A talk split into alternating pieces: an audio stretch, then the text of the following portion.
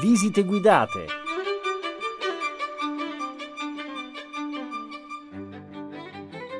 Buonasera a tutti gli ascoltatori di Radio 3 Suite, sono Ivana Corsetti, storica dell'arte e stasera vorrei riprendere con voi un percorso avviato qualche giorno fa sulle tracce di alcune illustri famiglie che hanno fatto grande la storia di Roma.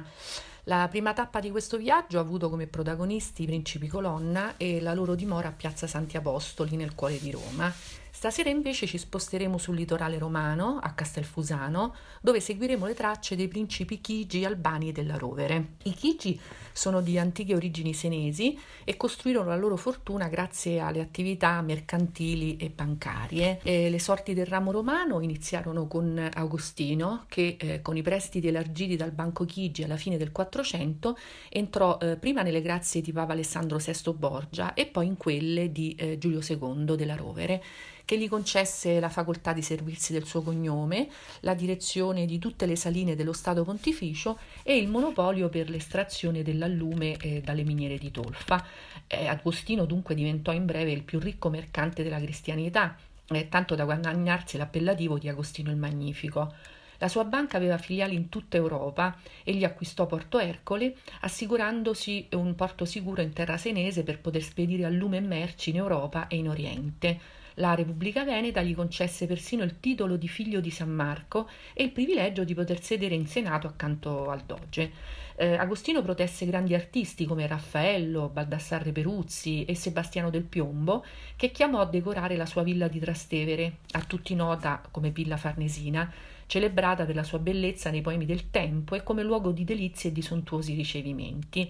E sempre per Agostino, Raffaello realizzò ad le Sibille nella chiesa di Santa Maria della Pace e progettò eh, la cappella funeraria in Santa Maria del Popolo, dove fu sepolto l'11 aprile 1520, eh, cinque giorni dopo la morte del suo artista prediletto, Raffaello. Le cronache del tempo ci raccontano di un funerale davvero degno di un sovrano, al quale presero parte eh, oltre 5.000 persone, eh, 8 ordini di frati, 36 vescovi, decine di cardinali, preti secolari, 86 carrozze con la famiglia del Papa e eh, la presenza di ben 250 torce che ardevano intorno al feretro. Alla metà del Seicento i Chigi torneranno al centro della scena con il Papa Alessandro VII. Eh, come il suo antenato, egli fu un grande mecenate e contribuì a delineare il volto della Roma barocca. Tra i suoi principali artisti eh, furono eh, Gian Lorenzo Bernini, che per lui progettò Piazza San Pietro con il colonnato, la Scala Reggia e la cattedra di San Pietro, ma anche Francesco Borromini, che completò il complesso di Sant'Ivo alla Sapienza, e Piero da Cortona, con gli interventi in Santa Maria della Pace come architetto e nella cosiddetta Galleria di Alessandro VII al Quirinale come pittore. Nonostante le migliori intenzioni manifestate all'inizio del suo pontificato, eh, Alessandro VII fu, eh, suo malgrado, uno degli ultimi grandi eh, papi nepotisti, prodigo di titoli e privilegi verso i suoi familiari. Il cardinal nepote Flavio amava vivere circondato dalla bellezza, dai dipinti, dalle sculture antiche e moderne e fu l'artefice delle grandi collezioni di famiglia, raccogliendo nel suo palazzo, oggi dimora degli Odescalchi, a Piazza Santi Apostoli, capolavori di Bernini, Baciccio, Gortona, Guercino e Reni e un'importante biblioteca. Eh, l'altro nipote, Agostino, eh, divenne principe di Farnese, duca della Riccia e castellano di Castel Sant'Angelo e visse con sua moglie Maria Virginia Borghese e i loro ben 17 figli nel palazzo di Piazza Colonna. Questo palazzo fu ceduto nel 1918 allo Stato da Ludovico Chigi ed è oggi sede della presidenza del Consiglio dei Ministri. Per le vacanze estive dei suoi parenti, il Papa acquistò il palazzo Giassavelli ad Ariccia, lo fece ampliare e restaurare dal Bernini, che qui ha lasciato una traccia indelebile del suo genio come architetto, come scultore, come decoratore, ma anche come pittore visto che nella cappella si conserva l'unica opera pittorica da lui firmata. È una bellissima e commovente sanguigna su un muro, con San Giuseppe il bambino, omaggio esplicito pare al suo protettore Agostino, che stringe tra le braccia il tanto atteso figlio maschio, Augusto, nato proprio nel 1662.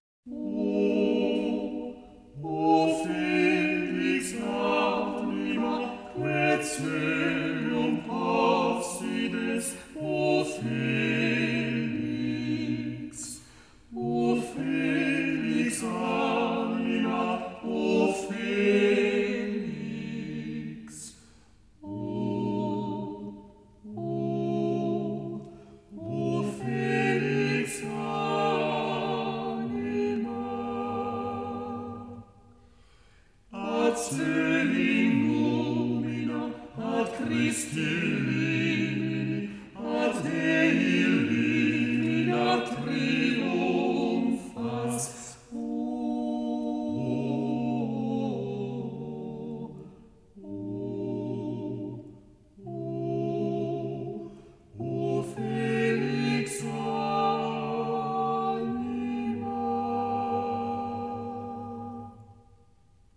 palazzo di Ariccia, eh, esempio straordinario di dimora barocca, eh, è stato ceduto nel 1988 dal principe Agostino Chigi al comune di Ariccia.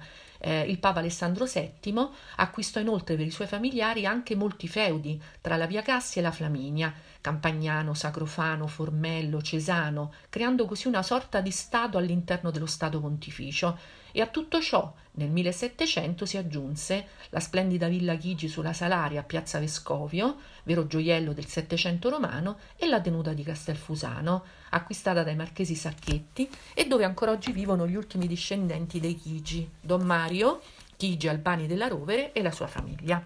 È proprio alla scoperta di questa dimora, sconosciuta ai più, che vi voglio accompagnare questa sera. È un luogo incantevole, immerso nel verde della pineta di Castelfusano e ancora oggi amorevolmente custodito dai proprietari. La tenuta appartenne nel 1600 ai marchesi Sacchetti, i quali rimasero profondamente colpiti dalla bellezza di un luogo ricco di storie e di memorie classiche. Eh, basti pensare ai resti della villa di Plinio il Giovane, non lontano da qui, o della via Severiana, che eh, collegava il litorale romano tra Portus e Terracina. La proprietà inoltre comprendeva molto altro, corsi d'acqua, boschi, peschiere e aveva tante potenzialità come il vicino Porto Ostiense e eh, la via navigabile del Tevere con le eh, relative possibilità di commerci marittimi. Insomma, per tutte queste ragioni Sacchetti, avveduti banchieri fiorentini, esponenti del partito antimeticeo, decisero di investire sull'acquisto di un vasto territorio affacciato sul mare. La dimora che si fecero edificare doveva naturalmente corrispondere alle aspirazioni della famiglia in ascesa in quel momento, con eh, il banchiere e collezionista Marcello e il cardinale Giulio, suo fratello. Questi dunque scelsero il meglio che il mercato potesse offrire in quel momento. Architetto dell'edificio eh, sarà Girolamo Reinaldi e pittore e decoratore il giovane astro nascente del barocco Piero da Cortona, che vi lavorò tra il 1627 e il 1630. I suoi capolavori impreziosiscono le volte delle sale dei due piani, in un ciclo che tocca sia temi sacri che profani, con riferimenti alle attività agricole stagionali che avevano naturalmente ampio spazio all'interno della tenuta. Ai piani superiori si accede attraverso una scala lunga e stretta, dall'alto della quale, in caso di pericolo, si faceva scendere un getto d'olio bollente per respingere l'eventuale eh, nemico. In effetti la possibilità di attacchi di navi turche sul litorale ostiense eh, qui era concreta e questo spiega probabilmente la struttura compatta e massiccia della villa, circondata da quattro torrioni. Prima di salire ci accoglie il Papa Alessandro VII Chigi in un bel ritratto dello scultore Bernardo Fioriti, artista chiaramente sensibile al naturalismo berniniano. Il busto mostra il pontefice eh, dall'aspetto elegante e curato, e con una grande attenzione alla resa dei dettagli, come la barba i baffi e lo sguardo intenso. Sulla stola spiccano le insegne dei chigi, i monti e le querce. Al primo piano della villa si susseguono una serie di ambienti raffinati e nello stesso tempo familiari. Le volte sono decorate con episodi tratti dall'Antico Testamento che si concludono con la cappella, vero gioiello barocco. Qui gli episodi sacri si aprono su panorami infiniti, animati da boschi e acque che riflettono il paesaggio ostiense con il litorale tirrenico. Straordinario eh, è l'episodio con la chiamata di Pietro ed Andrea, con il solenne gesto del Salvatore che chiama i pescatori Pietro e Andrea sul lago di Tiberiade a fare da cornice tratti di costa laziale, sublimati nel sacro e forse osservati in presa diretta dallo stesso eh, Cortona dall'alto della dimora. Il pittore si mostra un grande innovatore anche nel campo della pittura di paesaggio, dando voce ad una natura potente e sempre partecipe del fatto sacro. Dunque qui a Castelfusano troviamo una straordinaria testimonianza della pittura di paesaggio barocco destinato ad ulteriori e grandi sviluppi.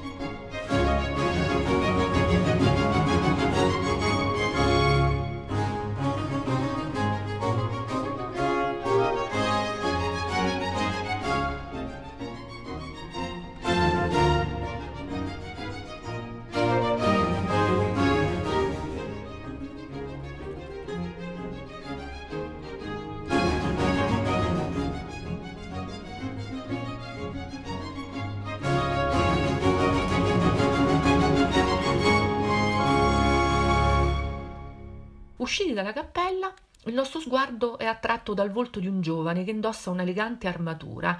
Si tratta di Augusto Chigi, uno dei pochi figli maschi di Agostino e di sua moglie Maria Virginia. Le sorelle di Augusto, ben undici, furono praticamente tutte destinate al convento, tranne due che morirono in tenera età ed una alla quale fu concesso il matrimonio. Ad Ariccia si tramonda la loro memoria nella cosiddetta Sala delle Suore. Augusto ricoprì la carica di custode perpetuo del conclave e maresciallo di Santa Romana Chiesa, privilegi un tempo appannaggio dei Savelli. Il suo compito era quello di sorvegliare il collegio di cardinali riuniti durante il conclave. E la carica è venuta meno solo con Sigismondo Chigi, figlio di Ludovico, scomparso nel 1982. La riforma della curia, voluta da Paolo VI dopo il Concilio Vaticano, portò infatti all'abolizione di diverse cariche precedentemente eh, trasmesse per diritto pontificio, come ad esempio quella di assistente al soglio pontificio e di custode del conclave. Tale onorificenza fu sostituita da quella di gentiluomo di Sua Santità, che è di fatto il più prestigioso riconoscimento che la Santa Sede possa concedere ad un cattolico. Ma saliamo ora al secondo piano di Villa Chigi, perché qui è nascosto il vero capolavoro di questa dimora, eh, cioè la Galleria delle Carte Geografiche. I suoi affreschi sono un vero manifesto attraverso il quale Piero da Cortona dà corpo per immagini alle ambizioni culturali e politiche dei Sacchetti. E sentiamo cosa scrive suo nipote Luca Berrettini nel 1679. Hanno i signori Sacchetti un casaletto vicino ad Ostia, luogo delizioso per le cacce e per la vista del mare. Questo volse il signor Marcello, cioè il banchiere, che fosse nobilitato dalle pitture del signor Pietro e gli fece dipingere i siti più grandi e ragguardevoli di molte stanze. Lungo le pareti l'occhio abbraccia il mondo intero allora esplorato, attraverso mappe geografiche di nazioni e continenti. Sembra quasi di essere nella galleria delle carte geografiche in Vaticano, ma qui siamo in riva al mare. Dunque quasi un frammento di palazzi vaticani, ma in riva al mare, secondo la definizione che ne diede Maurizio Fagiolo dell'Arco. Altro celebre precedente è la Galleria dei Carracci a Palazzo Farnese, ma qui il barocco è ormai alle porte e il ciclo colpisce proprio per la sua profondità e luminosità, esaltata dalle finestre affacciate verso il mare. E ancora sono rappresentate le quattro stagioni, i segni zodiacali, le allegorie del sole e della luna, di Bacco e di Cerere e altri miti connessi con la fertilità della natura. Non mancano però riquadri con personaggi storici come Silla, Romolo, Scipione l'Africano e Cincinnato, dunque generali, dittatori, sovrani e senatori. Eh, tutti si ritirarono a vita privata dopo aver compiuto la loro missione al servizio della res pubblica. Evidente il rimando agli stessi Sacchetti che per le loro posizioni filorepubblicane e antimedice furono costretti ad allontanarsi da Firenze. Un inno dunque alle virtù civili incarnate dai primi personaggi della storia romana e anche dai proprietari della dimora, i marchesi Sacchetti, alla loro capacità di incarnare il potere pubblico, ma anche di saper tornare alla dimensione bucolica dopo aver compiuto il proprio dovere.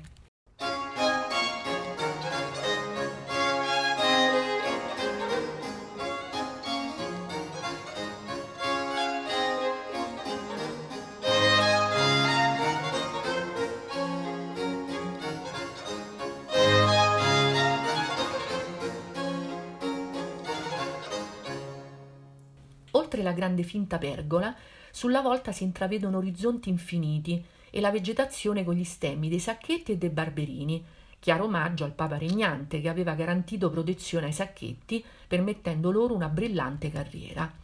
Nel maggio del 1629 il principe Taddeo Barberini, nipote di Urbano VIII, si recò in gita, forse in barca via Tevere, con sua moglie Anna Colonna, eh, che peraltro era figlia di quel principe Filippo I eh, di cui abbiamo parlato nella scorsa puntata dedicata eh, ai Colonna. Anna e Taddeo arrivano a Castelfusano per osservare da vicino la villa e gli affreschi in via di completamento. Possiamo immaginare la festosa accoglienza loro riservata dai sacchetti e il sontuoso ricevimento loro offerto a base di prodotti locali. I conti di Casa Sacchetti infatti parlano di un allevamento di 5.000 capi di bestiame, tra cui bufale e dromedari, e di produzione e vendita di vini, latte, burro, formaggi e salumi. Insomma, la tenuta di Castelfusano era insieme luogo di rappresentanza per i sacchetti, ma anche florida azienda agricola con i conti in attivo. Nel 1755 la tenuta fu acquistata dal principe Agostino II Chigi e divenne l'amata dimora estiva della famiglia, che dagli anni 60 del Novecento l'abita stabilmente. Gli interni si arricchirono allora di nuovi decori e vedute, la passione per la caccia e per le nuove campagne di scavi archeologici, tanto in voga in quegli anni, tornò ad animare la vita nella tenuta. Si raccolgono e vendono i pinoli, tanto apprezzati nella cucina romana, si estrae il sale dalle saline e si avvia la bonifica delle paludi per ovviare al rischio della malaria. Tra il 1878 e il 1943 la caccia venne affittata ai Savoia e tra le due famiglie si stabilirono cordiali relazioni, nonostante generalmente non corresse buon sangue tra le famiglie dell'aristocrazia nera e gli esponenti del nuovo Stato italiano eh, negli anni 30 del Novecento i confini della tenuta si ridussero perché Mussolini espropriò circa mille ettari della pineta per farne parco della città di Roma e intanto all'orizzonte si addensavano fosche nubi. Ostia e Castelfusano saranno infatti occupate dalle truppe tedesche durante la seconda guerra mondiale. E dopo il conflitto la tenuta tornerà ad accogliere la famiglia che vi trascorrerà l'estate. Don Mario Chigi custodisce con grande forza, lucidità e passione le memorie della sua illustre famiglia, della quale in diverse occasioni e con generosità mi ha narrato le vicende.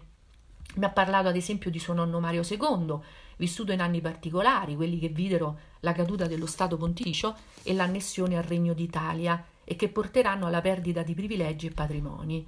Don Mario nel 1857 sposò Antonietta, nata principessa su Sayn-Wittgenstein. Eh, Antonietta era nata dall'unione di due grandi casate europee, una tedesca e l'altra russa. Era infatti figlia del principe Ludwig Sayn-Wittgenstein e di sua moglie, Leonilla Bariatinsky. Il suocero di Leonilla era il feldmaresciallo Peter che fermò Napoleone alle porte di San Pietroburgo e per questo Tolstoi lo citò in Guerra e Pace come l'eroe di eh, Pietroburgo. La madre di Antonietta, Leonilla, era ritenuta una delle più belle donne d'Europa, brillante, colta e dalle spiccate attitudini diplomatiche. Entrò giovanissima alla corte dello zar Nicola I e frequentò le corti prussiane, eh, bavaresi, germaniche e quella di Fra- eh, francese di Napoleone III. Uno dei suoi nove fratelli, Alexander Ivanovich, fu un grande generale dell'impero russo, il famoso conquistatore del Caucaso. Leonilla visse una lunga vita, si spense il primo febbraio del 1918. Pochi mesi dopo i bolscevichi avrebbero giustiziato l'imperatore Nicolai II e tutta la sua famiglia e sarebbe crollato l'impero zarista. I ritratti di Antonietta e di Mario sono esposti nei saloni della dimora insieme a quelli dei loro figli, tra cui Leopoldina, morta di difterite a soli 13 anni nel 1874, proprio qui a Castelfusano, e il primogenito Agostino, che morirà invece combattendo ad Adua nel 1896. Nella galleria c'è una bellissima foto dell'anziana Leonilla e anche telegrammi pervenuti da ogni angolo d'Europa in occasione dei suoi cento anni, nel 1916. Nel grande salotto con camino campeggiano i due meravigliosi ritratti dei genitori di Leonilla, il principe Ivan Bariatinsky e sua moglie Maria Wilhelmine von Keller, dipinti dalla pennellata morbida ed accattivante, entrambi eseguiti dalla pittrice francese Elisabeth eh, Vigée-Lebrun, che li eseguì nel 1795, durante il suo soggiorno in Russia.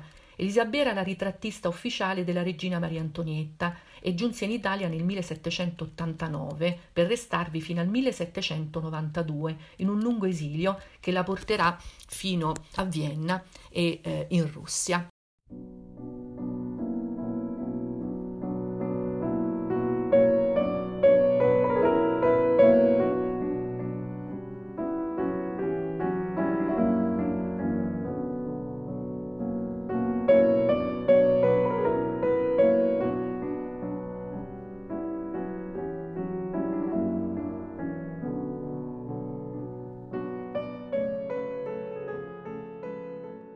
Tra gli ultimi discendenti della famiglia, indimenticabile è la figura di Don Francesco, papà di Don Mario.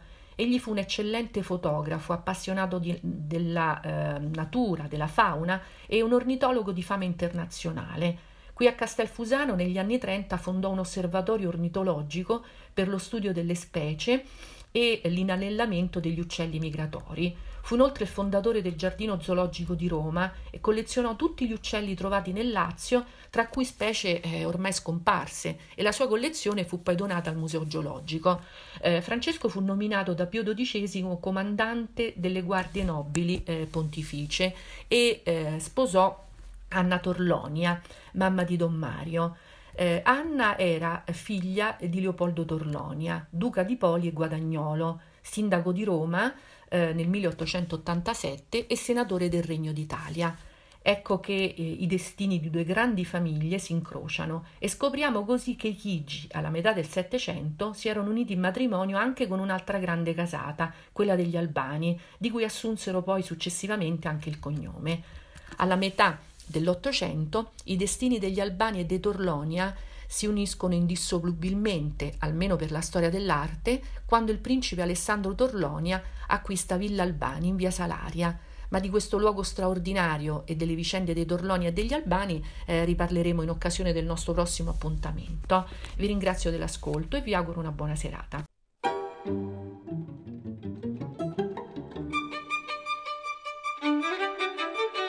Avete ascoltato Visite guidate, riascoltabili su radio3.rai.it e su RaiPlay Radio.